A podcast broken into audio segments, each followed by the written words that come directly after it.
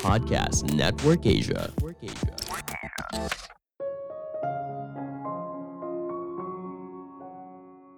Untuk jago jualan, kamu perlu memiliki mindset dan mental yang tepat dulu sebelum bekerja.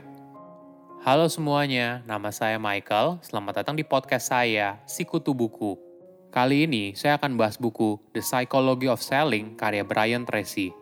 Sebagai informasi, podcast Sikutu Buku sekarang bergabung dengan Podcast Network Asia dan Podmetrics loh. Sebelum kita mulai, buat kalian yang mau support podcast ini agar terus berkarya, caranya gampang banget. Kalian cukup klik follow. Dukungan kalian membantu banget supaya kita bisa rutin posting dan bersama-sama belajar di podcast ini. Buku ini membahas cara jadi tenaga penjual yang sukses. Tentu saja, keahlian untuk menjual bukan hanya wajib dimiliki oleh orang yang bekerja di bagian penjualan, tapi dalam kehidupan sehari-hari, kamu juga perlu kemampuan ini saat berinteraksi dengan orang lain. Tapi, kenapa ada orang yang kelihatannya memang terlahir untuk jualan? Kenapa mereka sepertinya punya kepercayaan diri yang tinggi, bisa bicara dengan lancar, dan punya kemampuan untuk meyakinkan orang lain? Apakah mereka terlahir seperti itu? Tentu saja tidak. Keahlian jualan adalah sesuatu yang bisa dilatih asalkan kamu tahu caranya bagaimana. Kamu akan belajar langsung dari Brian yang dianggap sebagai guru jualan paling sukses di dunia. Saya merangkumnya menjadi tiga hal penting dari buku ini. Pertama, alasan untuk sukses. Apa alasan kamu untuk bekerja? Tentu saja setiap orang punya alasan berbeda. Namun, jika kita terus mengingat apa alasan kita untuk bekerja, maka hal ini akan mendorong kita untuk bekerja jauh lebih keras daripada orang lain. Brian menyarankan kita untuk membuat to-do list. Ini merupakan sebuah daftar yang berisi kenapa kamu ingin menjadi tenaga penjual yang sukses. Semakin panjang daftar tersebut, maka kamu akan punya semakin banyak alasan untuk sukses. Contohnya begini, seorang tenaga penjual punya dua alasan untuk mengejar target penjualan bulanan, yaitu menabung untuk mobil baru dan jalan-jalan naik gunung. Sedangkan seorang tenaga penjual yang lain punya daftar yang lebih panjang, mulai dari renovasi rumahnya yang rusak, mengajak keluarganya liburan ke luar negeri, membeli mobil baru, dan sebagainya. Ketika tenaga penjual pertama ditolak oleh calon konsumen, mungkin saja dia jadi down. Namun tenaga penjual yang kedua tidak mudah menyerah dan terus berjuang karena dia punya motivasi yang besar untuk sukses. Penjual yang sukses sadar kalau orang punya banyak alasan untuk menolak. Entah produk atau jasa kamu tidak cocok, mereka sedang dalam kondisi bad mood, atau memang secara pribadi mereka tidak percaya dengan tenaga penjual. Intinya, penolakan saat penjualan merupakan hal yang normal dan tidak bisa dipisahkan dalam aktivitas jual beli. Jangan lupa juga perhatikan sekelilingmu. Carilah kelompok yang memiliki nilai dan semangat positivisme yang sama. Ketika mereka berhasil, maka kamu juga akan termotivasi untuk seperti mereka. Namun sayangnya, kebanyakan orang malah berbeda. Mereka berkumpul dengan rekan kerja yang lebih banyak gosip dan bekerja ala kadarnya. Kelompok yang banyak berisi orang negatif, maka hal ini bisa mempengaruhi kinerjamu juga. Jadi, kamu harus perhatikan lingkungan kerjamu Jangan sampai lingkungan yang buruk membuat kinerjamu menjadi buruk. Ingat lagi alasan kenapa kamu bekerja. Gunakan motivasi itu untuk bangkit dan keluar dari lingkungan yang buruk.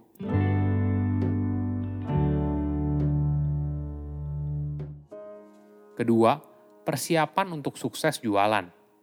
Kenapa ada orang yang percaya diri? Hal ini disebabkan kebiasaan yang mereka lakukan kamu pun bisa melatih diri untuk menjadi lebih percaya diri. Besok ketika kamu bangun pagi, lihat ke cermin dan bilang ke dirimu sendiri kalau kamu adalah tenaga penjual paling sukses di Indonesia. Ya mungkin ini kelihatannya aneh, namun setiap kalimat yang kamu katakan ke dirimu sendiri akan masuk ke dalam alam bawah sadarmu.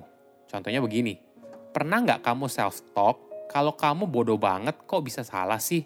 Lalu tidak lama kemudian, kamu melakukan hal yang sama berulang kali. Jika iya, ini adalah efek dari self-talk. Oleh karena itu, kita harus ubah narasinya dari negatif menjadi positif. Kamu bisa berlatih untuk mengulang afirmasi positif setiap hari. Pelan-pelan, kamu akan menjadi orang seperti afirmasi kamu setiap hari. Latihan ini sangat berguna ketika kamu bersiap dalam menjalani rencana penjualan yang akan datang. Tenaga penjual yang hebat mengingat penjualan terbaik yang pernah mereka lakukan. menempatkan diri pada zona di mana mereka dapat mengulangi kesuksesan itu lagi. Di sisi lain, tenaga penjual biasa-biasa saja malah sibuk memikirkan pengalaman penjualan terburuk mereka sebelum penjualan yang akan datang. Hasilnya, dirinya gagap selama di lapangan dan stres. Sedangkan tenaga penjual yang sukses mampu menjalani presentasi dengan penuh percaya diri. Jangan remehkan kemampuan alam bawah sadar. Nanti kamu akan terkejut dengan hasilnya ketika kamu praktek. Tips lain adalah jangan berhenti belajar Kebanyakan orang berhenti belajar ketika mereka sudah menyelesaikan pendidikan, entah itu di sekolah atau di universitas. Di saat itu, belajar bukan lagi menjadi sebuah kewajiban, namun sebuah kebutuhan. Misalnya, kamu yang menemukan channel Sikutu Buku, tentu saja ini bukan karena paksaan, tapi karena ada kebutuhan untuk terus memperbaiki diri menjadi lebih baik. Ada contoh yang menarik Salah satu klien dari Brian yang merupakan seorang tenaga penjual mendengarkan program audio setiap harinya saat berangkat ke kantor. Program tersebut membahas bagaimana caranya meningkatkan kepercayaan diri, membangun karir yang sukses, dan sebagainya. Setelah orang itu sampai ke kantor, dia akan mempraktekkan apa yang didengarkan ke dalam dunia nyata. Hasilnya, jualannya meningkat hampir dua kali lipat.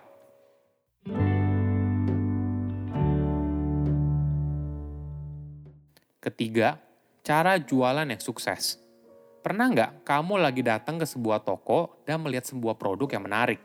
Lalu ada tenaga penjual yang menghampirimu dan bercerita panjang lebar tentang keunggulan produknya tanpa bertanya dulu apa kebutuhan yang kamu inginkan. Jika iya, kemungkinan besar kamu tidak akan membeli. Pada dasarnya, konsumen tidak terlalu peduli tentang sejarah produk atau keunggulan spesialnya sebelum mereka sudah tahu dulu kalau produk tersebut mampu menjawab kebutuhan mereka. Contohnya begini, kamu berada di dalam showroom mobil. Seorang tenaga penjual lalu bercerita panjang lebar tentang produk tersebut, tapi tentu saja, mungkin saja kamu tidak tertarik dengan penjelasannya. Barulah ketika tenaga penjual itu memberikan penekanan pada beberapa fitur penting yang kamu butuhkan, seperti hemat bensin, tempat penyimpanan yang luas, dan sebagainya, kamu baru tertarik karena kamu memang mencari mobil dengan spesifikasi tersebut.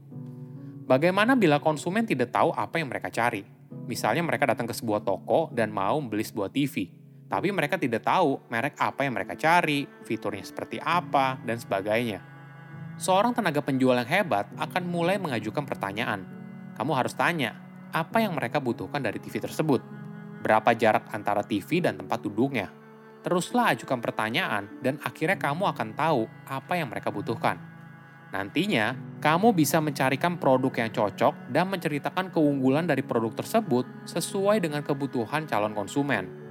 Ingat, ketika berjualan, jangan terlalu fokus pada harga dan kualitas. Ini bukan alasan orang untuk membeli. Alasan orang untuk membeli ada dua, yaitu keinginan untuk mendapatkan sesuatu atau takut kehilangan. Seorang calon konsumen entah ingin menambah nilai dalam hidup mereka atau takut membuat kesalahan dalam membeli alam bawah sadar dan kepercayaan diri sangat berpengaruh saat kamu berjualan. Hal kecil yang dilakukan terus-menerus akan berdampak signifikan dalam jangka panjang. Saya undur diri, jangan lupa follow podcast Sikutu Buku. Bye-bye. Pandangan dan opini yang disampaikan oleh kreator podcast, host, dan tamu tidak mencerminkan kebijakan resmi dan bagian dari podcast Network Asia. Setiap konten yang disampaikan mereka di dalam podcast adalah opini mereka sendiri dan tidak bermaksud untuk merugikan agama, grup etnik, perkumpulan, organisasi, perusahaan, perorangan, atau siapa pun dan apa pun.